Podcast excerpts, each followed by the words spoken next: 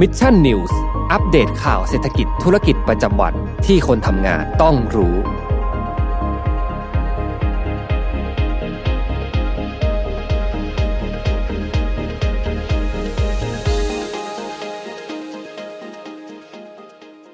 สวัสดีครับยินดีต้อนรับเข้าสู่รายการ Mission News Live นะครับประจำวันพฤหัสบดีที่ 30 ธันวาคม 2564 นะครับวันนี้เป็นเทปสุดท้ายของปี 2021 กันแล้วนะครับก็ขอขอบพระคุณทุกท่านมาก ๆ ที่เข้ามาติดตามรับชม แล้วก็รับฟังตลอดระยะเวลา 1 ปีที่ผ่านมานะครับ6โมงตรงแบบนี้อยู่กับผมแจ็คทีลาติกเช่นเคยนะครับมารับชมรับฟังข่าวสารสำหรับคนทำงานกันนะครับเทปสุดท้ายของปีแล้วนะครับวันนี้ก็อยากจะหยิบยกเอาคาดการสิ่งที่อาจจะเกิดขึ้นในปีหน้านะครับปี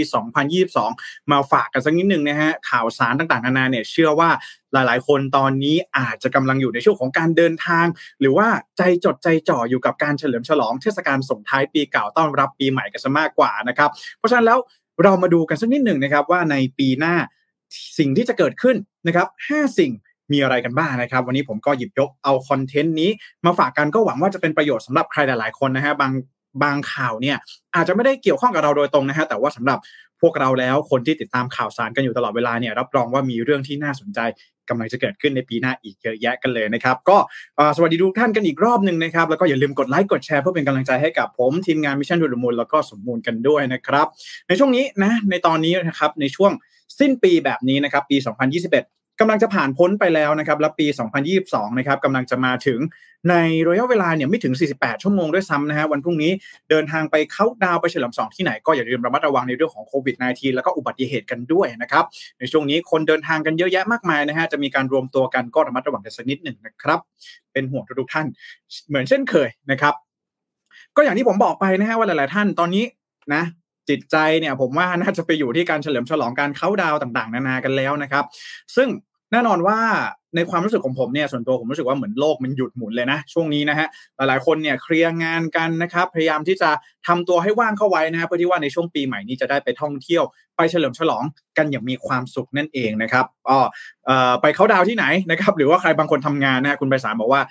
ทำงานวนไปนะครับ ก็เป็นกำลังใจให้กับทุกๆท่านนะครับ ก็เดินทางไปไหนก็ระมัดระวังตัวกันด้วยนะครับ สวัสดีคุณไพศาลด้วยนะครับ อีกรอบหนึ่งนะฮะก็นะครับในช่วงนี้นะครับ หลังจากที่เราทำงานกันมาอย่างหนักหน่วงนะครับ ในปีที่ผ่านมา ก็เชื่อว่านอกจากเรื่องงานแล้วนะครับสถานการณ์ต่างๆเนี่ยมันเป็นสถานการณ์ที่ยากลำบากจริงๆนะฮะโดยเฉพาะอย่างยิ่งในเรื่องของโควิด -19 ที่ผมได้บอกไปแล้วว่าปี 2021เนี่ยมันเป็นปีของโควิด -19 จริงๆนะฮะและหลายคนเนี่ยผมเชื่อว่าพอผ่านพ้นจากปี 2020 มาเนี่ยเราน่าจะมองถึงเรื่องของ post pandemic ใช่ไหมฮะโลก หลังจากการแพร่ระบาดเออมันจะเป็นยังไงนะฮะหลายๆคนเนี่ยมองว่าปี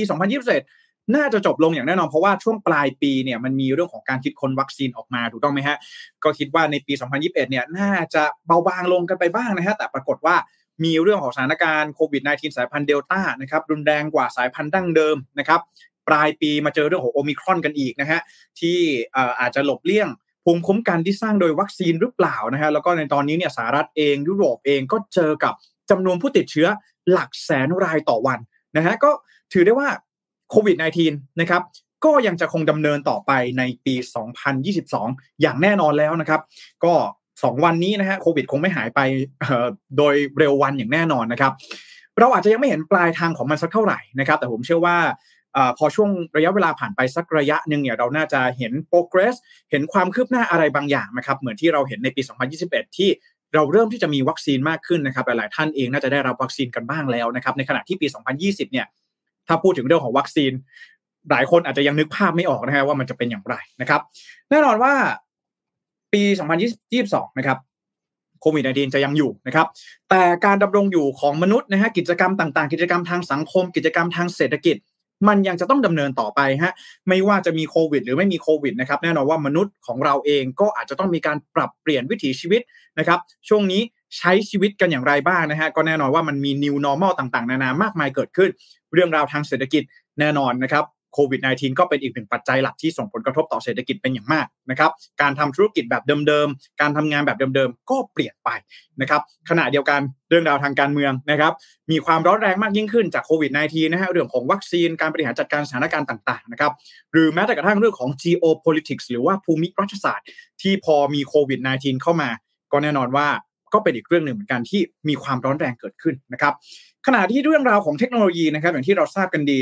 มันมีการเกิดขึ้นของ Zoom Meeting ใช่ไหมฮะ การ work from home ต่างๆ นานา มีการใช้เทคโนโลยีกันอย่างเข้มข้นมากยิ่งขึ้นนะครับ เราทำงานกันผ่านโลกออนไลน์มากยิ่งขึ้น ในช่วงนี้นะครับ เทคโนโลยีต่างๆ เนี่ย ก็พัฒนารุดหน้าไปมากแล้วนะครับ ในช่วงนี้นะครับ ก็วันนี้เนี่ยผมเลยจึงอยากเอาเอ่อนอกเหนือจากเรื่องราวของโควิด -19 นะครับ อยากจะพาทุกท่าน ไปดูกันสักนิดหนึ่งว่าในปีหน้านะครับปี 2022 เนี่ยจะมีแง่มุมหรือมีประเด็นไหนบ้างที่เราควรจะจับตามองกันอย่างใกล้ชิด แล้วก็มันอาจจะเกิดขึ้นอย่างบ่อยครั้ง หรือว่าเราอาจจะได้ยินเรื่องราวเหล่านี้เนี่ยมากขึ้นนะครับในปี 2022 นั่นเองนะฮะ วันนี้เนี่ยผมหยิบยกเอาเนื้อหานะครับจาก The Economist นะครับจากคอลัมน์ที่มีชื่อว่า The World Ahead นะครับ 2022 ตอนเนี่ยมีชื่อว่า five stories to watch out for นะครับก็คือ 5 สิ่งที่เราต้องจับตามองในปีหน้านั่นเองนะครับ มาดูกันว่า The Economist นะครับเขาจะคัดสรรประเด็นใดกันบ้างนะครับ เรื่องราวต่างๆ เหล่านี้จะมีความสำคัญอย่างไรกับโลกในปี 2022 นะครับ เรามาดูกันนะครับอ่าอย่าลืมนะฮะทุกท่านสามารถร่วมแสดงความคิดเห็นกันเข้ามาได้นะครับ ว่าในส่วนตัวของท่านเนี่ยคิดว่าเรื่องราวอะไรเป็นเรื่องราวที่น่าจับตามองในปี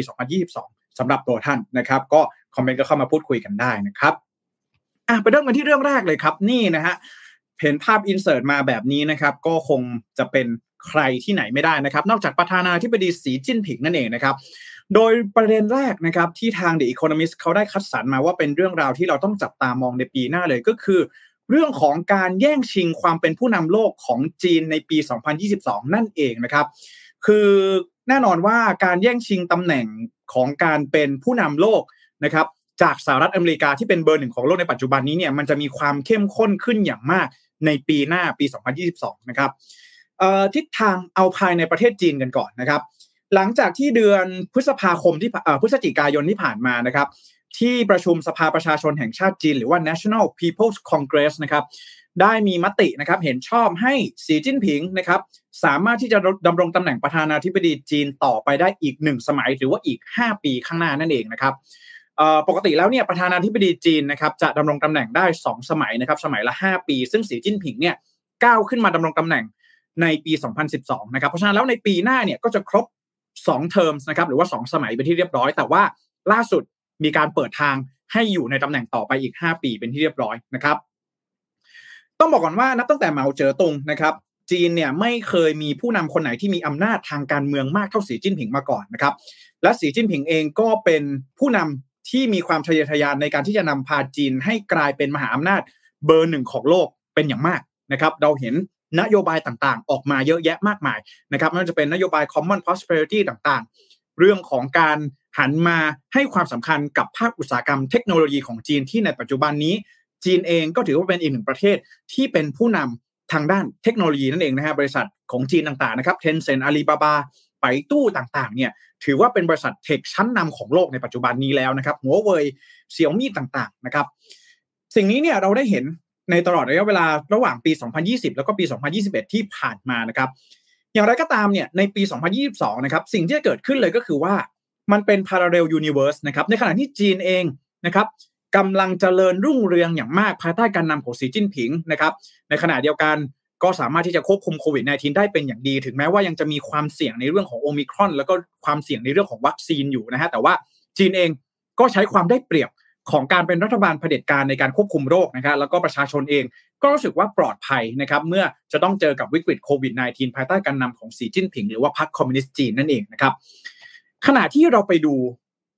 ปี 2021 ที่ผ่านมา Parallel Universe นะครับก็คือที่สหรัฐอเมริกานั่นเองนะฮะ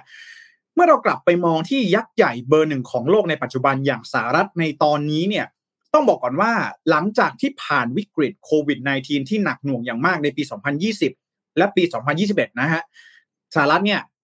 จำนวนผู้เสียชีวิตนะครับเบอร์หนึ่งของโลกนะฮะจำนวนผู้ติดเชื้อสะสมรายวัน แล้วก็จำนวนผู้ติดเชื้อสะสมทั้งหมดเนี่ยสูง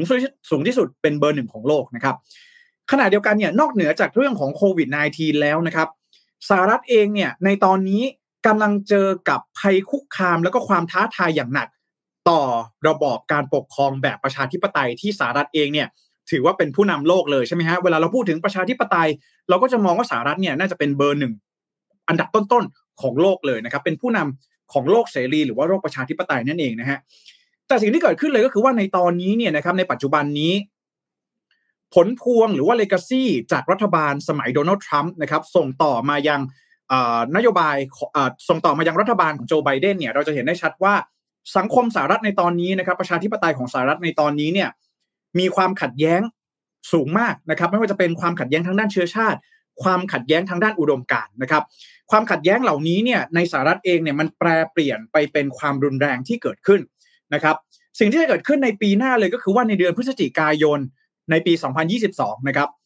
สหรัฐเองนะครับจะมีการเลือกตั้งที่เขาเรียกว่า mid term election หรือว่าการเลือกตั้งกลางเทอมนั่นเองนะฮะสองปีนะครับสหรัฐมีเลือกตั้งทุกๆ2ปีนะครับ ทุก 4 ปีเนี่ย เปลี่ยนประธานาธิบดี แต่ว่าทุก 2 ปีจะมีการเลือกตั้งสสเข้าไปนั่งในสภาคองเกรสใหม่อีกรอบหนึ่งนะครับพฤศจิกายนนะครับ mid term election มีการคาดการณ์ว่าคะแนนเสียงของเดโมแครตนะครับจะไม่สามารถครองเสียงส่วนใหญ่ในสภาคองเกรสได้ ซึ่งจะส่งผลให้การออกนโยบายของรัฐบาลโจไบเดนเป็นไปได้อย่างยากลำบากมากยิ่งขึ้นนะครับ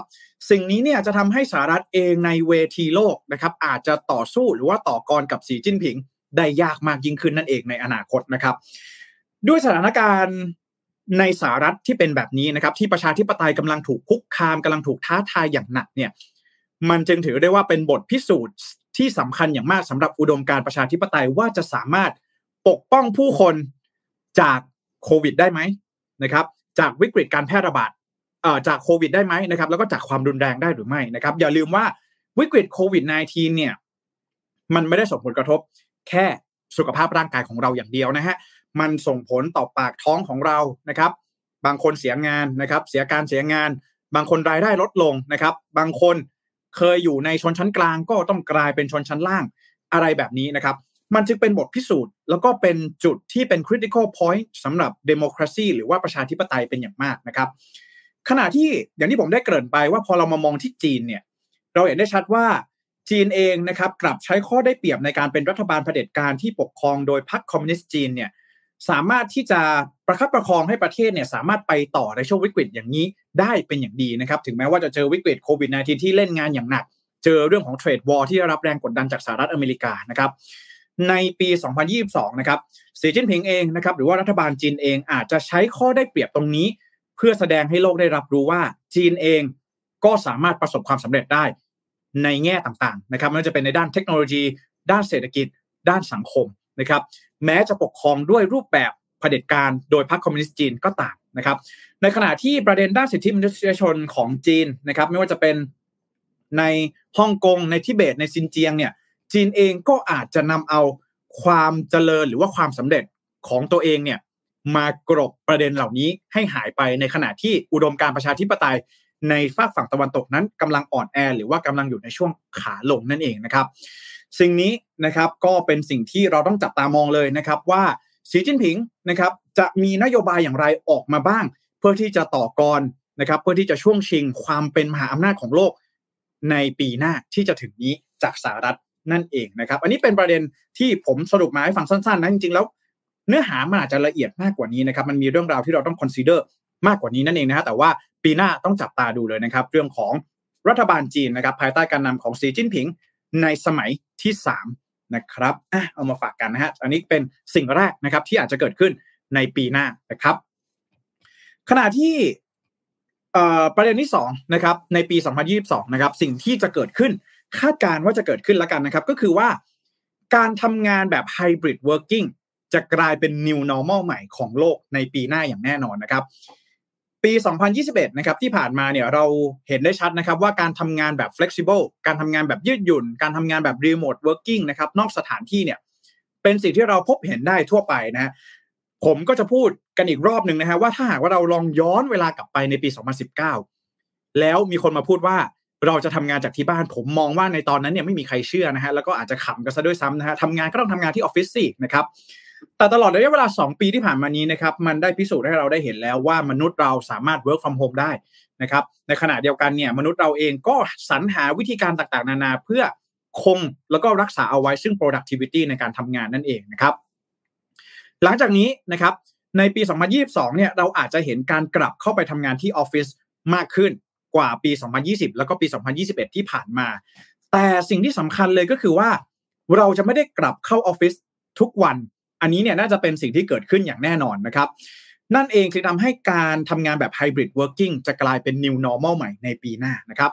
การทำงานแบบ hybrid working นะครับจะเป็นการทำงานผสมผสานนะครับระหว่างการเข้าไปทำงานที่ออฟฟิศกับการทำงานนอกสถานที่นะครับการทำงานนอกสถานที่เนี่ยนะครับเราได้เห็นถึงผลประโยชน์ของมันต่างๆ นานามากมายนะครับไม่ว่าจะเป็นเรื่องของการประหยัดค่าใช้จ่ายนะครับแล้วก็พนักงานบางคนเนี่ยรู้สึกว่ามีเวลาให้กับตัวเองมากยิ่งขึ้นนะครับ แต่สิ่งที่สำคัญเลยสำหรับ hybrid working ที่จะกลายเป็น new normal ใหม่ในปีหน้าเนี่ยนะครับ ก็คือว่า มันจะต้องมีการถกเถียง แล้วก็มีการพูดคุยกันเป็นอย่างมากนะครับ ว่า hybrid working จะมีรูปร่างหน้าตาออกมาเป็นอย่างไรนะครับ ข้อกำหนดของมันจะเป็นอย่างไรนะครับ ในสหรัฐเนี่ยนะครับมีผลสำรวจว่าหนึ่งเลยนะครับ ในส่วนของลูกจ้าง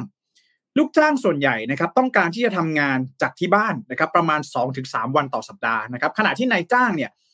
ต้องการให้ลูกจ้างกลับมาทำงานที่ออฟฟิศมากถึง 4 วันต่อสัปดาห์นะครับประเด็นนี้เนี่ยนะครับจึงเป็นประเด็นที่ทำให้ระหว่างนายจ้าง แล้วก็ลูกจ้างจำเป็นที่จะต้องหาข้อตกลงร่วมกันให้ชัดเจนนะครับว่าเราจะ hybrid working กันอย่างไรนะครับเราจะเข้ากี่วันนะครับ เราจะอยู่บ้านกี่วันนะครับ เรื่องนี้ก็เป็นเรื่องหนึ่งนะครับ ประเด็นหนึ่งก็คือต้องตกลงข้อข้อกำหนดต่างๆให้ชัดเจน แต่ในขณะเดียวกันเนี่ยนะครับ ผู้คนในออฟฟิศเองเนี่ยนะครับพนักงานแต่ละคนเนี่ย ก็จะมีความต้องการที่แตกต่างกันนะครับ บางคนอาจจะต้องการเวลาทำงานจากที่บ้านมากหน่อยนะครับแต่ว่าบางคนก็อาจจะต้องการทำงานจากออฟฟิศมากกว่าทำงานอยู่ที่บ้าน เพราะว่ามันมีความแตกต่างในเรื่องของภาระหน้าที่ถูกต้องไหมฮะบางตำแหน่งนะครับทำงานที่บ้านไม่ได้นะครับ คุณหมอนะฮะอาจจะทำงานที่บ้านได้ลำบากสักนิดนึงนะครับถูกต้องไหมฮะคุณหมอเอยนะครับเจ้าหน้าที่ตำรวจเอยอันนี้ยกตัวอย่างนะครับ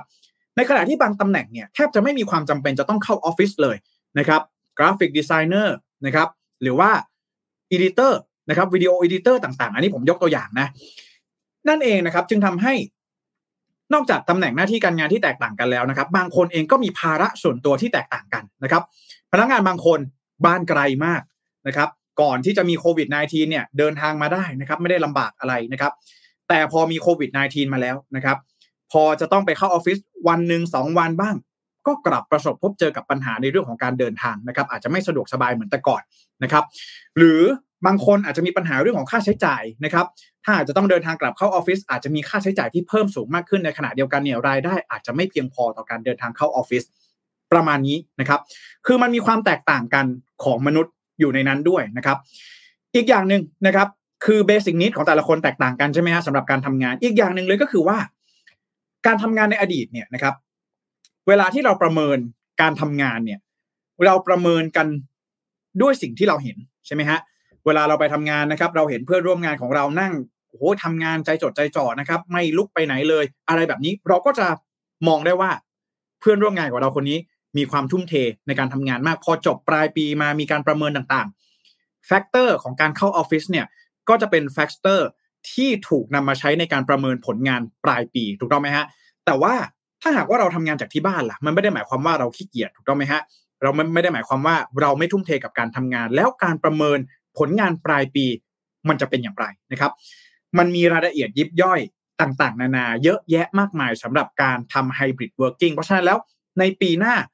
องค์กรไหนนะครับที่ในช่วงนี้เนี่ยกำลังมองในเรื่องของการทำ hybrid working จะต้อง consider ดีๆ เลยนะครับว่าเราจะต้องมี condition อย่างไรได้บ้าง แล้วเราจะจัดตารางการทำงาน hybrid working อย่างไร ให้เหมาะสมนั่นเองนะครับนี่จะเป็นสิ่งที่เกิดขึ้นอย่างแน่นอนในปีหน้าเรื่องของ hybrid working ที่จะกลายมาเป็น New Normal ของปี 2022 นั่นเองนะครับอะประเด็นที่ 2 ผ่านไปแล้วนะครับ สิ่งที่2นะฮะเรื่องของ hybrid working ประเด็นที่3นะครับคือเรื่องของ Metaverse ครับในปี 2022 นะครับเราจะได้ยินการพูดถึง Metaverse มากยิ่งขึ้น การเกิดขึ้นของ Metaverse นะครับคือโลกเสมือนจริงที่จะเชื่อมโยงผู้คนเนี่ยเข้าด้วยกันนะครับ มันจะสร้างสารรค์รูปแบบการปฏิสัมพันธ์ใหม่ ๆ ระหว่างผู้คนมากมายนะครับ แล้วก็จะก่อให้เกิดโอกาส opportunity ต่างๆ แก่มวลมนุษย์แก่มวลมนุษยชาติมากยิ่งขึ้นนะครับในความเป็นจริงแล้วเนี่ยการปฏิสัมพันธ์ทางออนไลน์เนี่ยมันไม่ใช่สิ่งใหม่แต่อย่างใดนะฮะเราสามารถมีปฏิสัมพันธ์ผ่านตัวละคร หรือว่าอวตารของเราเนี่ยผ่านเกมออนไลน์ต่างๆ มาได้สักระยะหนึ่งแล้วนะครับแต่ว่า Metaverse เนี่ยจะทำให้ประสบการณ์ การ interact กันการมีปฏิสัมพันธ์กันระหว่างผู้คนเนี่ย มัน immersive หรือว่ามันเสมือนจริงมากยิ่งขึ้นนั่นเองนะครับมากกว่าเกมออนไลน์เป็นอย่างมากนะครับในปี 2021 นะครับมีผู้เข้าชมคอนเสิร์ตของ Ariana Grande นะครับที่จัดบน Metaverse นะครับหรือว่าโลกเสมือนจริงเนี่ยในเกม Fortnite มากกว่า 10 ล้านคนด้วยกันนะครับ แน่นอนว่า Metaverse เนี่ยมันไม่ใช่เรื่องราวสำหรับเกมเมอร์เท่านั้นนะครับ แต่ว่าโควิด -19 ทำให้พวกเราคุ้นเคยกับการใช้เทคโนโลยีในการมีปฏิสัมพันธ์ในการพูดคุย ในการแฮงเอาท์กันมากขึ้น เพราะฉะนั้นแล้วในปีหน้านะครับการทำงานนะครับหรือว่าการพูดถึง Metaverse ในการทำงานเนี่ยมันจะมีเพิ่มเติมมากยิ่งขึ้นอย่างแน่นอนนะครับ Facebook แล้วก็ Epic Games นะครับได้ทุ่มเม็ดเงินกว่าพันล้านเหรียญสหรัฐในการพัฒนา Metaverse นะครับเราอาจจะยังไม่ได้เห็น Metaverse ในวันนี้พรุ่งนี้หรือแม้แต่กระทั่งในตลอดปี 2022 นะครับแต่เราจะได้ยินสิ่งต่างๆ ที่เกี่ยวข้องกับ Metaverse เนี่ย มากยิ่งขึ้น แล้วมันจะเข้ามามีบทบาทต่อชีวิตของเรามากยิ่งขึ้นในปี 2022 ที่จะถึงมานี้ที่จะถึงนี้อย่างแน่นอนนะครับ นี่คือเรื่องของ Metaverse นะครับ ประเด็นต่อมานะฮะที่ The Economist นะครับที่เขาได้เขาได้ยกมานะอันนี้ส่วนตัวผมมองว่าอาจจะยังไกลตัวจากบ้านเราไปสักนิดหนึ่งนะครับ แต่ว่าก็เป็นอีกหนึ่งประเด็นที่ค่อนข้างน่าสนใจ แล้วผมคิดว่าลองเอามาเปรียบเทียบกับกรณีในบ้านเราสักนิดหนึ่งนะฮะว่า มันอาจจะมีความคล้ายคลึงกันอยู่นะครับ The Economist นะครับบอกว่าในปี 2022 นะครับเราจะเห็นแฟชั่นจากทวีปแอฟริกาเข้ามามีบทบาทในโลกแฟชั่นมากยิ่งขึ้นนะครับโดย The Economist นะครับบอกว่าภาพยนตร์เรื่อง The Black Panther นะครับส่งผลให้การแต่งกายจากทวีปแอฟริกาเนี่ยได้รับความสนใจมากยิ่งขึ้นในเวทีโลกนะครับแต่มันเป็นเพียงปัจจัยเดียวเท่านั้นนะครับ ปัจจัยอีกปัจจัยหนึ่งเลยก็คือว่า ประเด็นเรื่องของความยั่งยืนนะครับหรือว่า sustainability ก็เป็นอีกหนึ่งปัจจัยที่สำคัญมากๆ แล้วก็อีกประเด็นหนึ่งเลยคือประเด็นเรื่องของความเท่าเทียมนะครับ มีการออกมาขับเคลื่อนนะครับ ให้เราเนี่ยนะครับแต่งกายจากเสื้อผ้าหรือว่าเครื่องแต่งกายที่สามารถรีไซเคิลได้นะครับ ในขณะเดียวกันเนี่ยเรื่องของความเท่าเทียมใน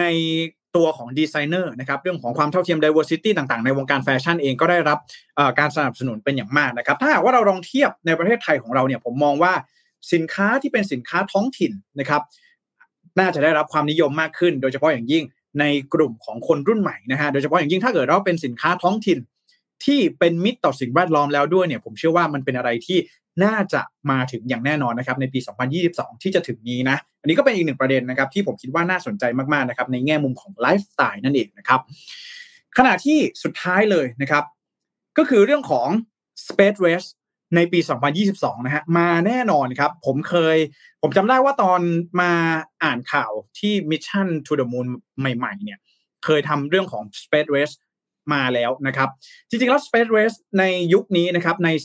ศตวรรษที่ 21 นี้เนี่ยมันมีความแตกต่างจาก Space Race ในช่วงของสงครามเย็นอยู่มากนะครับ เดี๋ยวเรามาเล่าให้ฟังว่าทำไมนะครับเอ่อ The Economist นะครับบอกว่าในปี 2022 เนี่ยเราจะเห็น Space Race หรือว่าการแข่งขันทางด้านเทคโนโลยีอวกาศเนี่ยที่จะกลับมาดุเดือดกันอีกครั้งหนึ่งนะครับ ปัจจัยเดิมนะครับ ปัจจัยเดิมๆที่เป็นแรงผลักดันที่สำคัญเลยก็คือเรื่องของภูมิรัฐศาสตร์นะครับ อวกาศเนี่ยมันถือว่าเป็นเวทีของการแข่งขันของมวลมนุษยชาติมานานแล้วนะครับตั้งแต่ช่วงสงครามเย็นใช่ไหมฮะพอเราปล่อยดาวเทียมสปุตนิกไปในปี 1957 เนี่ยมันก็เกิดการแข่งขันระหว่างสหรัฐแล้วก็สหภาพโซเวียตใช่ไหมฮะมีการส่งมนุษย์อวกาศขึ้นไปนะครับ มีการส่งมนุษย์ไปยังดวงจันทร์ต่างๆ นานา ซึ่งในสมัยนั้นเนี่ยมันเป็นการแข่งขันกันระหว่างขั้วมหาอำนาจยักษ์ใหญ่ที่เป็นภาครัฐนะครับ เป็นประเทศ แล้วก็ส่วนใหญ่แล้วเนี่ยมันเป็นเรื่องของ national pride นะครับเรื่องของความภาคภูมิใจของประเทศ แล้วก็เรื่องของการบุกเบิกอวกาศนั่นเองนะฮะแต่ว่าในปี 2022 นะครับเราจะเห็นผู้เล่นที่หลากหลายมากยิ่งขึ้นใน Space Race แห่งศตวรรษที่ 21 นะครับ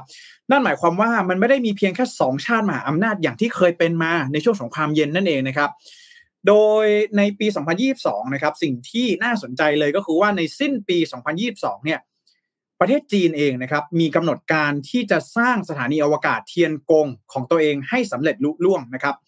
คือต้องบอกก่อนว่าจีนเนี่ยเขาถูกกีดกันจากการเข้าร่วม International Space Station นะครับหรือว่าสถานีอวกาศนานาชาตินะครับเพราะฉะนั้นแล้วจีนก็เลยบอกว่าโอเคงั้นผมไม่แคร์นะฮะผมสร้างเองเลยละกันนะครับ ก็เลยมีกำหนดการนะครับที่จะสร้างสถานีอวกาศเทียนกงของตัวเองให้สำเร็จภายในสิ้นปี 2022 นะครับจีนเองนะครับก็อาจจะ เอาจุดตรงนี้นะครับ ต้องการที่จะพิสูจน์ให้ชาวโลกเนี่ยได้รับรู้นะครับ ว่าจีนเองก็สามารถที่จะสร้างสถานีอวกาศเป็นของตัวเองได้นะครับ นอกจากจีนแล้วนะครับก็มีอินเดียนะครับที่จะพยายามส่งยานบังคับของตนเอง ให้ลงจอดบนดวงจันทร์ให้ได้นะครับ อย่างหลังจากที่ประสบความล้มเหลวมาเมื่อปีที่แล้วนะครับ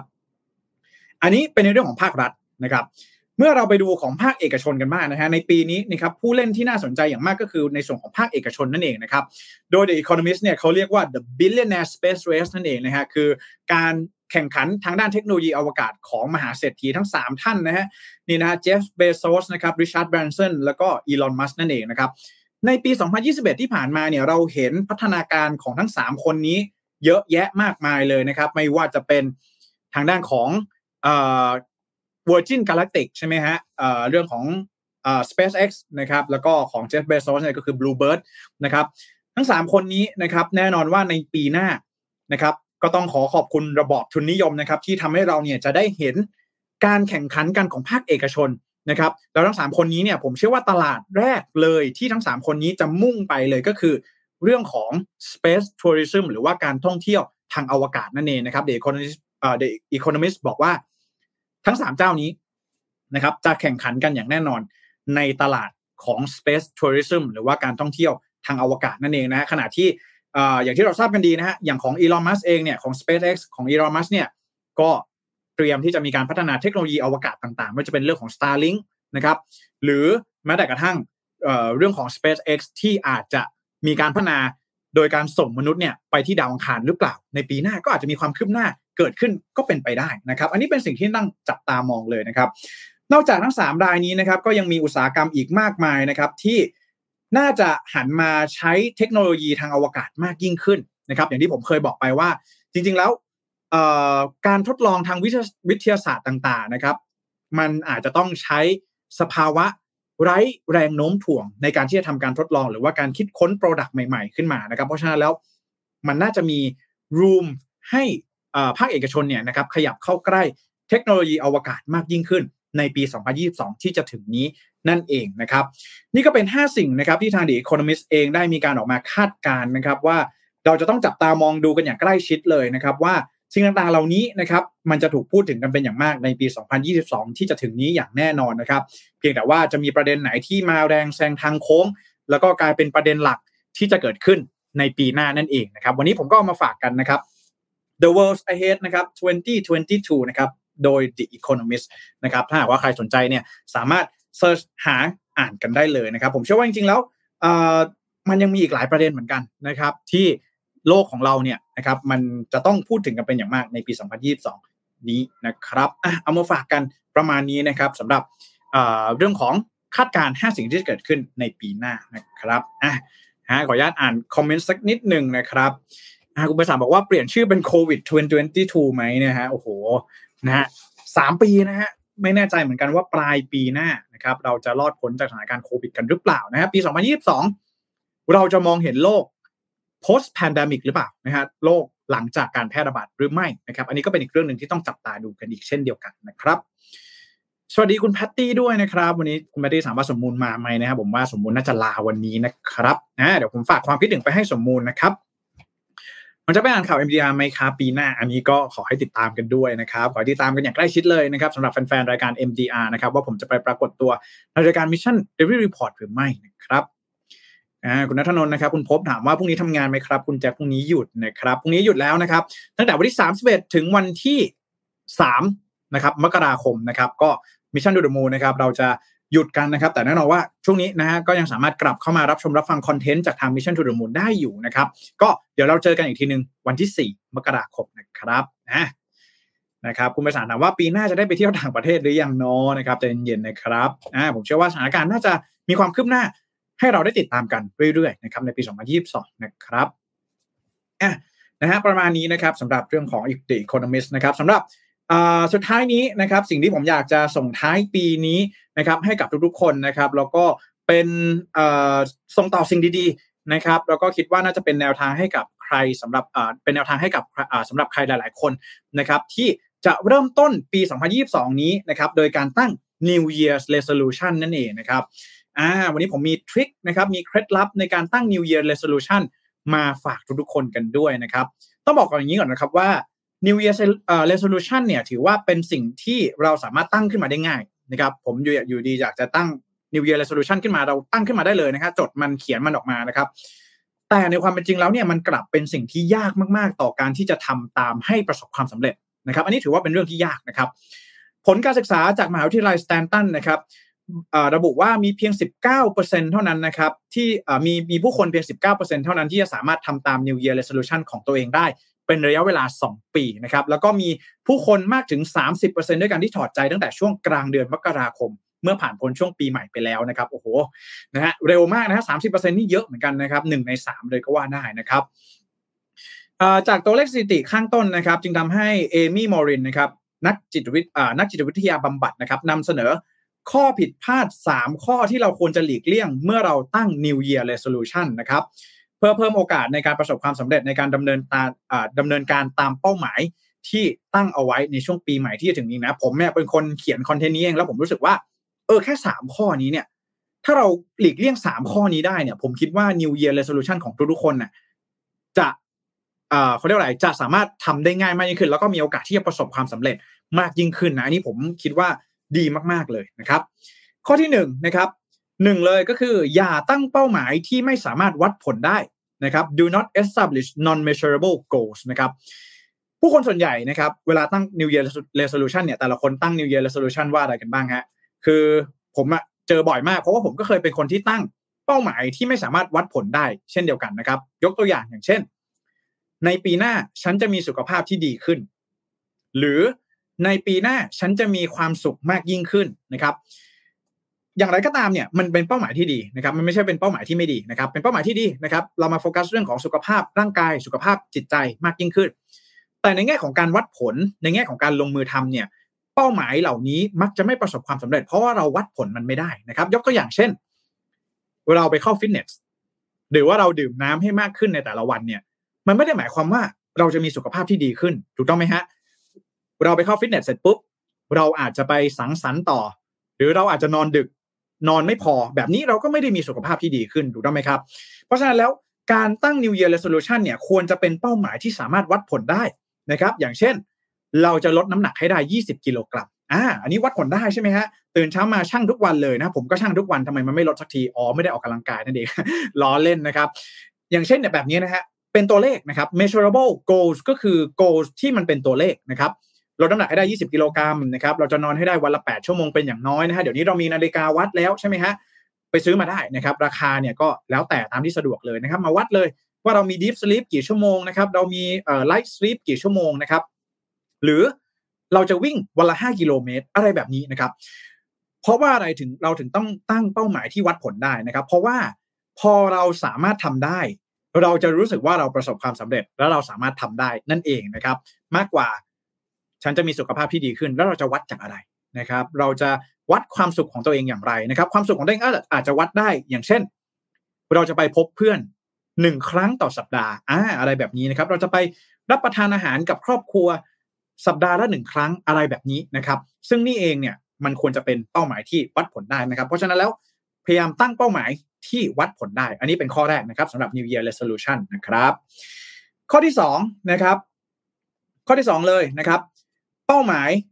อย่าตั้งเป้าหมายที่เกินจริงนะครับ do not set your sight too high นะครับ อย่าตั้งเป้าหมายที่มันเกินกว่าที่เราจะทำได้นะครับ จริง ๆ แล้วอันนี้ต้องบอกก่อนว่า หลายๆ คนก็อาจจะงง เอ๊ะ คุณแจ็ค New Year Resolution เลยนะ ทั้งปีเนี่ยเราจะต้องเปลี่ยนแปลงตัวเองสักนิดนึงนะครับ เออ เนี่ยจากที่มีเงินอยู่แสนหนึ่งจะต้องมีเงินหนึ่งล้านให้ได้ ปีหน้าอะไรแบบนี้นะครับ ต้องฮึกเหิมใช่ไหมฮะ แต่จริงๆแล้วทำไมเขาถึงแนะนำว่าอย่าตั้งเป้าหมายที่เกินจริง เพราะว่า การตั้งเป้าหมายที่ยิ่งใหญ่นะครับจะทำให้เราเนี่ยรู้สึกฮึกเหิมในตอนแรกนะฮะฮึกเหิมมากเลยนะครับ ต้องการที่จะลงมือทำแต่สุดท้ายแล้วเนี่ยในระยะยาว มันจะตามมาด้วยความรู้สึกอ่อนล้า ความรู้สึกท้อแท้ แล้วก็ความรู้สึกกดดันนั่นเองนะฮะแต่ละคนอาจจะมีระยะเวลาแตกต่างกันนะครับ แต่ว่าในไปถึงระยะเวลาหนึ่งเนี่ย ความรู้สึกเหล่านี้จะตามมาถ้าหากว่าเป้าหมายของเรา มันยิ่งใหญ่เกินไปนะครับ โดยส่วนใหญ่แล้วนะครับ มนุษย์เราเองเนี่ย มักจะมีโอกาสที่จะประสบความสำเร็จกับการทำตามเป้าหมายระยะสั้นมากยิ่งกว่านะครับ เพราะฉะนั้นแล้วคำแนะนำคืออะไรครับหนึ่งเราสามารถตั้งเป้าหมายที่ยิ่งใหญ่ได้ครับ จะมีเงินเก็บหนึ่งล้านนะครับ จะมีกล้ามกล้ามเนื้อทั้งตัวเลยอะไรแบบนี้ตั้งได้ครับ แต่เราต้องตั้งช่วงระยะเวลาความคืบหน้าของเป้าหมายนะครับ อย่างเช่น สมมติว่าเราจะมีเงินเก็บ 1 ล้านบาทนะครับ ภายในสิ้นปี 2022 ใช่ไหมครับ ในช่วง อะไตรมาสที่1ก็ได้อะแบ่งเป็นเดือนก็ได้ครับ เดือนแรกเราจะต้องเก็บให้ได้ก่อน50,000บาทเป็นอย่างน้อย อ่า แบบนี้ใช่ไหมฮะแล้วเราก็แทร็กไปเรื่อยๆนะครับพอเราทำได้ห้าหมื่นล้วอ่าเดือนแรกห้าหมื่นเดือนที่สองเพิ่มเป็นเจ็ดหมื่นนะครับเดือนต่อมาเพิ่มเป็นเก้าหมื่นอ่าไม่ถึงเป้าไม่เป็นไรนะครับ อย่างน้อย เดือนหน้าเอาใหม่แบบนี้นะครับพยายามแบ่งให้มันเป็น progress เป็น milestone นะครับเป็น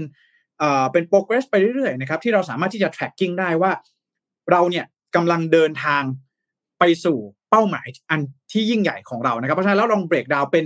small win นะครับ เป็น one small step นะครับก้าวเล็ก ๆนะครับ แต่เดินไปเรื่อยๆนะครับจนกว่าจะถึงเป้าหมายในช่วงสิ้นปีนั่นเองนะครับ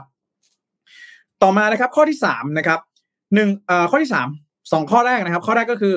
ต้องตั้งเป้าหมายที่วัดผลได้ใช่ไหมครับ ข้อที่สองคืออ่าถ้าหากว่าตั้งเป้าหมายที่ยิ่งใหญ่มากๆเนี่ยพยายามซอยออกมาให้มันเป็นเป้าหมายเล็ก ๆ เป็น small win นะครับจนกว่าจะไปรวมเป็น เป้าหมายที่ยิ่งใหญ่ในท้ายที่สุดนะครับ ข้อที่สามเนี่ยผมคิดว่าน่าสนใจ แล้วก็คิดว่าหลาย ๆ คนเนี่ยน่าจะละเลยกันไปสักนิดหนึ่งนะฮะก็คือว่า New Year Resolution ไม่จำเป็นจะต้องเริ่มต้นที่วันที่หนึ่งมกราคมเสมอไปครับ เออนะฮะหลาย ๆ คนเคยคิดไหมฮะ บางคนเนี่ยคิดว่า พอเขาดาวเสร็จปุ๊บนะฮะสิบเก้าแปดเจ็ดหกห้าสี่สามสองหนึ่ง Happy New Year ปุ๊บ เราต้องเปลี่ยนเป็นคนใหม่เลย นะครับวันพรุ่งนี้เราต้องไปฟิตเนสเลยอะไรแบบนี้หรือเปล่านะครับ แต่จริงๆแล้วเนี่ยนะครับ ต้องบอกก่อนว่า ผู้เชี่ยวชาญนะครับ พบว่าผู้ที่สามารถปรับเปลี่ยนพฤติกรรมของตัวเองได้สำเร็จนะครับล้วนแล้วแต่ปรับเปลี่ยนพฤติกรรมของตนเองแบบค่อยเป็นค่อยไปนะครับ ค่อยๆเปลี่ยนไป ค่อย ๆ ปรับไปนะครับด้วยสาเหตุนี้เนี่ยจึงทำให้การปรับเปลี่ยนพฤติกรรมในทันทีในวันที่หนึ่งมกราคมเนี่ยมักจะจบลงด้วยความล้มเหลว เพราะว่าผู้คน นะครับตัวเราเองเนี่ยจะรู้สึกว่าเราไม่พร้อม รู้สึกกดดันนะครับ รู้สึกเครียดนะครับที่จะต้องปรับเปลี่ยนพฤติกรรมของตนเองนะครับ ลองคิดดูว่า ตลอดทั้งปีที่ผ่านมาเราไม่เคยไปฟิตเนสเลยนะครับ ในปีหน้าเราบอกว่าเราจะผอมเราจะมีกล้ามแบบนี้ วันที่หนึ่งปุ๊บเขาดาวมาเสร็จปุ๊บวันที่สองปุ๊บไปฟิตเนสเลย แบบนี้มันก็จะรู้สึกกดดันถูกต้องไหมฮะ เพราะฉะนั้นแล้วการที่เราจะทำ New Year Resolution เพราะนะเพราะฉะนั้นแล้วการที่เราจะต้องอ การที่เราจะทำ New Year Resolution ของเราให้ประสบความสำเร็จเนี่ยเราควรจะเริ่มปรับเปลี่ยนพฤติกรรมของเราเมื่อเรารู้สึกพร้อมนะครับ เพื่อที่จะลดความรู้สึกกดดันลงนะครับ ดังนั้นเราควรจะเตรียมการเพื่อเริ่มต้นลงมือทำ New Year ของเอ่อ resolution ของเราให้เป็นจริงนะครับ เตรียมการก่อนเลยนะครับ เราจะเริ่มตั้งแต่วันนี้ก็ได้นะครับ ถ้าหากว่าเรารู้สึกว่าปีหน้า เราจะออกกำลังกายให้มากขึ้น เราจะออกกำลังกายบ่อยขึ้นนะครับเนี่ยช่วงนี้ ก็เตรียมตัวเลยนะครับนอนอะเข้านอนให้เร็วนะครับ รักษาสภาพร่างกายให้พร้อม อาจจะยังไม่ต้องออกไปวิ่ง 5กิโล10กิโลนะฮะออกไปเดินเล่นก่อนไหมนะฮะออกไปเดินเล่นซะก่อนนะครับคิดซะว่า6โมงเย็นปุ๊บต้องออกไปเดินเล่นอะไรแบบนี้นะครับ ค่อยๆนะครับ ค่อยๆ ปรับเปลี่ยนไปนะครับ แล้วก็ไม่จำเป็นนะครับ ถ้าเป็นวันที่1มกราคมแล้วคุณยังไม่ได้เริ่มทำ New Year Resolution ของคุณไม่เป็นไรนะครับ จะไปเริ่มกลางเดือนมกราคมก็ได้ นะครับจะไปเริ่มสิ้นเดือนมกราคมก็ได้นะครับ เอาให้ตัวเองรู้สึกพร้อมนะครับ รู้สึกว่าไม่กดดันนะครับ รู้สึกว่ามีความสุขที่จะทำตาม New Year Resolution ของตนเองนะครับ แล้วแบบนี้เนี่ย New Year Resolution ของทุกท่าน ก็จะมีโอกาสประสบความสำเร็จมากยิ่งขึ้นนั่นเองนะครับ ก็นี่ถือว่าเป็น 3 ข้อละกันที่ผมมาฝากกันในวันนี้นะครับ ก็คือ 1 ตั้งเป้าหมายที่วัดผลได้นะครับ อย่าตั้งเป้าหมายเกินจริงนะครับ ถ้าตั้งเป้าหมายเกินจริงไป ขอให้ มีช่วงระยะเวลาหรือว่ามี progress นะครับในการที่จะ tracking นิดหนึ่งนะครับ หรือข้อสุดท้ายนะครับ New Year Resolution ไม่จำเป็นต้องเริ่มวันที่ 1 มกราคมเสมอไปนะครับอามาฝากกันนะครับสำหรับ 3 ข้อนี้นะครับ เชื่อว่าน่าจะเป็นประโยชน์มากๆสำหรับใครหลายๆคนผมมองว่าโอ้แค่ 3 ข้อนี้เนี่ย